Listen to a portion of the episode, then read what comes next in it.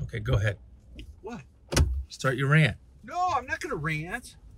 It's not very unprofessional, Mark.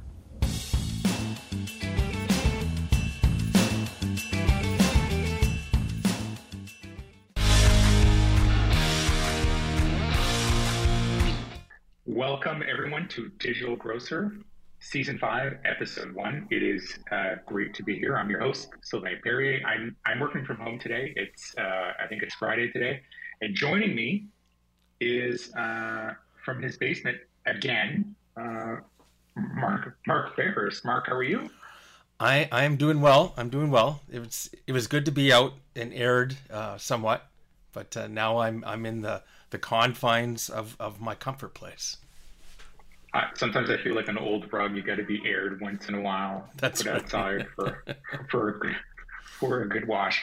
But listen, we we had an amazing trip um, recently that we got back from. We went to Chicago. Uh, we drove over Minneapolis and we came back, and then we met up with uh, David Bishop from Brick Meets Click. Correct. Um, and we had, which was really cool. David took us around uh, Chicago to visit some stores, uh, particularly one of the uh, one of actually two of the stores that I really wanted us to visit was the Amazon stores. Hmm Yep. It was it, it was um it was an eye opener for because we, we don't have those stores in Canada, Right. so it was it was, the first time I went into uh, went into one. Yeah, and it was what was kind of interesting of these stores. You're actually it is very clear that Amazon is using these stores not only to sell groceries, but really to fundamentally test some of the new technology they're work they're working on. You know, one of the locations had the smart cart. The other location didn't have the smart cart. Uh, you could self scan to come in, and even how they merchandise and how they store their alcohol is different from what we experience here. And so this episode is really fundamentally about, you know, walking through these two experiences, David commenting on some of the findings.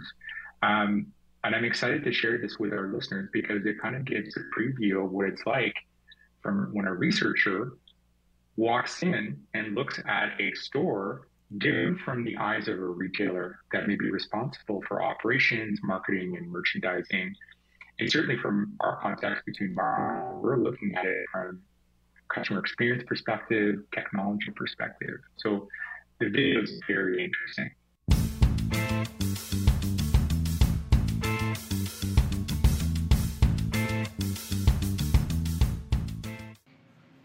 We'll do the same thing. It's now 14.29 for a total of 16. If we were at home and we did this, what would we pay? And we have a range of results. The free one for Prime is saying that we can get that for $11 free delivery on Saturday. So here's an example where it actually pays to shop online because we would save Less. three and a half dollars. Yeah. So really interesting kind of pricing dynamic there. As I said, it was the first time I'd been in an Amazon Fresh store, but this this store had um, basically the dash cart, which we've all seen pictures of, with the cameras and the weighted element uh, or the the weight scale in it. So David and I grabbed the the cart, linked it to his his Amazon Prime account, and we just started going up and down the aisles, putting uh, merchandise uh, in the cart. And in some instances, you'll see uh, some shenanigans uh, in the sense that we tried to fool the cart. It's I have to admit, it's it's it's really clever, and we tried all sorts of angles to try and hide the product going in, or at least the UPC barcode. So it's got to be picking up something other than just the barcode. It's the it's the size of the packaging itself. Yeah. Yeah. This was the what was interesting of this card is we actually found out at some point during our trip that Amazon is actually going to be discontinuing the use of these cards. And, and I, I find that interesting that the fact that we know that Instacart has made a massive investment, $350 million into Caper. These cards are being used at Sobeys, being used uh, at Kroger. And Mercatus' roots is actually designing these types of cards. Um, so not not surprised that Amazon's made the uh, strategic decision to kind of dis- discontinue those cards. Although strangely, um, it doesn't uh, work 100% of the time, as we know. Some items made it. Oops, some of those bottles made it into our cart without being picked Turn up right by onto the actual 59 system. North. Yeah. So there is some shrink or loss associated with that issue. Uh, in this case, that could be a, a, a significant amount. Um, I think when you look at some of the pricing in the store, we looked at things like batteries and we found some interesting things. There's not really a clear pattern, but in the case of their private label Amazon Basics, we could find uh, a 20 pack of AAA's where we would save $4.50 buying it in the store versus online and waiting until Saturday to get it, even with free prime delivery. But the national brand actually is more uh, expensive in the store than online. So there's really not a real rhyme or reason there. Part of it you would think would be to reinforce the value of shopping online or uh, in store. And in some cases, I guess with the first party or the, the, the private label, they may be taking that price action as a way to reduce their shipping costs by motivating and rewarding those people who buy it in the store as opposed to requiring them to ship. So I think there's a few things there. Um, there were a few Ogden more Avenue. people shopping with the carts, but as we learned from this store, which is the oldest in the Chicago market, that they just kind of finished up a, a promotional wave where they were encouraging people to use Dash the carts, yeah. and we clearly saw that in in the store. It was probably twice as much usage as we would typically see in other stores. So clearly, that's having some effect. The question is, you know, how sticky that is is something we'll find out over time. Yeah, some of- some of what I the takeaway that I had was very few, and you hit on this before. Very few shoppers, a lot of people, uh, a lot of uh, pickers going up and down the aisles. Very friendly, Um, very, f- friendly. absolutely. Um, modest amount of, of pickup orders and staging. And, Um, and yeah, and as I said, unless you're um, disappointed because you can't find your preferred brand or your favorite item, uh, most people would look at the assortment and say it's well assorted. Uh, even though these stores generally carry under thirteen thousand SKUs, Yeah. which is you know com- considerably lower than the conventional grocers in this market that would have somewhere closer to thirty thousand. Yeah. So they do a good job uh, with their private label products uh, across the departments. Um, those regional favorites like the Duke mayonnaise we highlighted again really is a unique offering in the Chicagoland market. And you know you get a general sense that you can get everything you want there, Yeah. assuming that your favorites uh, uh, that you expect to find in the store are there. and their their uh, baked goods, their prep se- uh, section, not not busy at all. But again, it's, it's about four four thirty, four p.m. Right, but as you you saw at the, the meat counter, if we wanted a special cut of meat, we Yeah, they don't- they don't offer we that. couldn't do that because, again, like a Walmart, uh, Amazon Fresh stores currently don't have a saw in the meat department to Yeah. do any custom cuts. So that's a point of differentiation that conventional grocers need to remember because, after all, that's something that they offer that you can only get from them because Amazon Fresh has elected or decided that that's not important for their business. Yeah. And from my from my eyes, a modest produce section.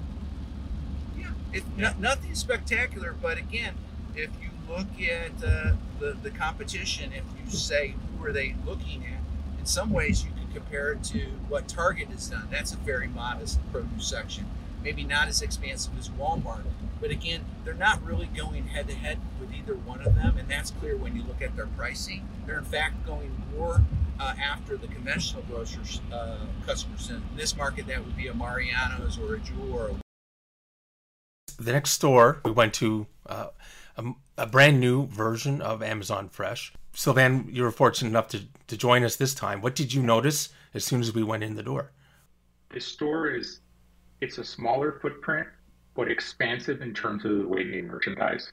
Typically, walk into a standard vestibule and you grab your cart, you go. This is not the case here. Now we were greeted right away. Uh, David took his phone, loaded up his Prime account, scanned it, and then we were allowed in. No smart cart at this point. Uh, and so this is where we found out that this is being discontinued. And then we went into the store. We were each given for that trip a $10 coupon that we could use immediately. Mhm. So some heavy, heavy discounting that's happening at, at this specific location. Um, the one thing that was very interesting is the quality or their food prep station Here's going to be the shame. You're going to see a really nice food buffet that is taken from Whole Foods and very little cross shop on. Uh, and the pricing is extremely reasonable. So that was amazing. Um, people, the staff weren't terribly busy and and extreme they were extremely friendly very well trained. I mean i'm sure that probably changes in the case where you're dealing in a location where you know you have a lot of traffic. Um, and then the i don't know if this is because of the liquor laws in illinois or just the way amazon has, chosen to do it. They have a person dedicated to the alcohol area so which is you know it's limited only to wine so you have to present your id to get in and then you go in. It's very well merchandise and so on. So we're able to kind of uh, kind of buy some buy some wine and so on and try some different things. Well, they weren't doing that before, so Yeah. uh, still misnomer, Mark. Yeah. Uh, it was a self-contained environment in there. It was a little smaller. Uh, it was cold in the store. Um, we did have to show the ID to go in, although we didn't have to show an ID when we walked out of the store. So Right. maybe the reason they do that is to facilitate a, a quicker uh, egress from the store. Yeah. Uh, which is fine. We tried to cheat the camera system. So if you take an item off the shelf and then you return it to an other uh, area in the store to see if it would discount it. Um, so David will talk about about that in the video. Well, put, p- putting a product back on the Well, shelf. yeah, and we're going to find out. We have to wait. They said it's going to be between 45 minutes and an hour Yeah. to get our receipts. So we'll find out. But we did intentionally take something off the shelf, put it in our cart, and then lazily put it back somewhere else randomly in the store. What we learned was that if we were to do that, that the system would charge us, which is kind of crazy. In fact, the lady we were talking to did talk about how she did encounter some customers who came back in the store to complain about being charged for something they put back. My this was my first experience as actually seeing uh, fresh produce and vegetables sold by the each Mhm. inside of the store. I Mark, have you ever seen that? No, no, no. It was uh, it was a novelty for us for sure. So Yeah, so interestingly, um, well, a couple things along the line. The produce now is all fixed weight uh, priced, or not not fixed weight. They're all uh, fixed price. So instead of buying an apple uh, on a price per pound basis, you're paying a fixed price based on a standardized weight, which you know has some variability. So that that's going to get uh, take some time to get used to because frankly. Uh, I'm not uh, accustomed to buying apples by the each uh, with that type of pricing.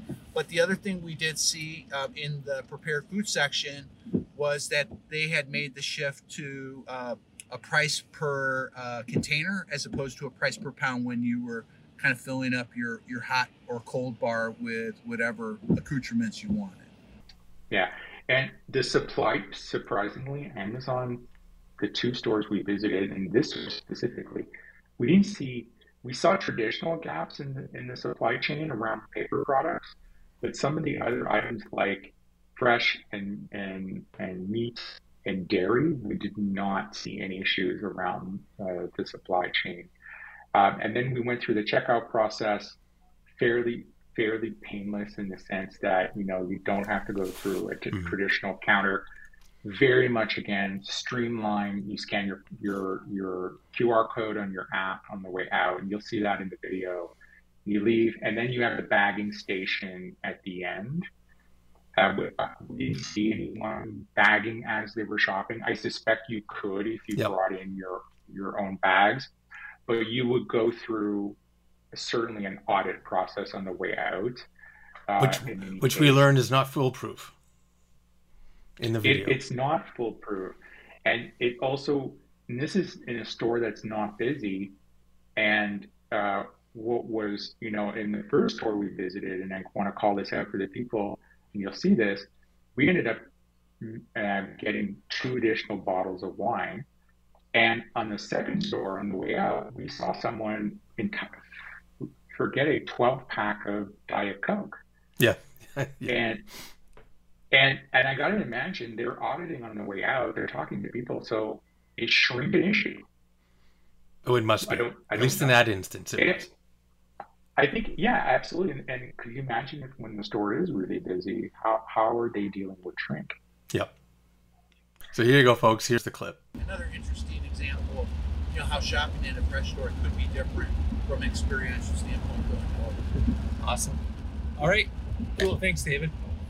We've got more great episodes on digitalgrocer.com, and we'd love to connect with you on social media at Digital Grocer on Facebook, Instagram, and LinkedIn, and at digital underscore grocer on Twitter. Like, subscribe, and click that bell icon so you never miss another Digital Grocer podcast. Oh, shit, I didn't record that. You did? I did. You want me to do it again? Yeah. It's my guy. May as well like put on like I'm a tech guy. Flag it.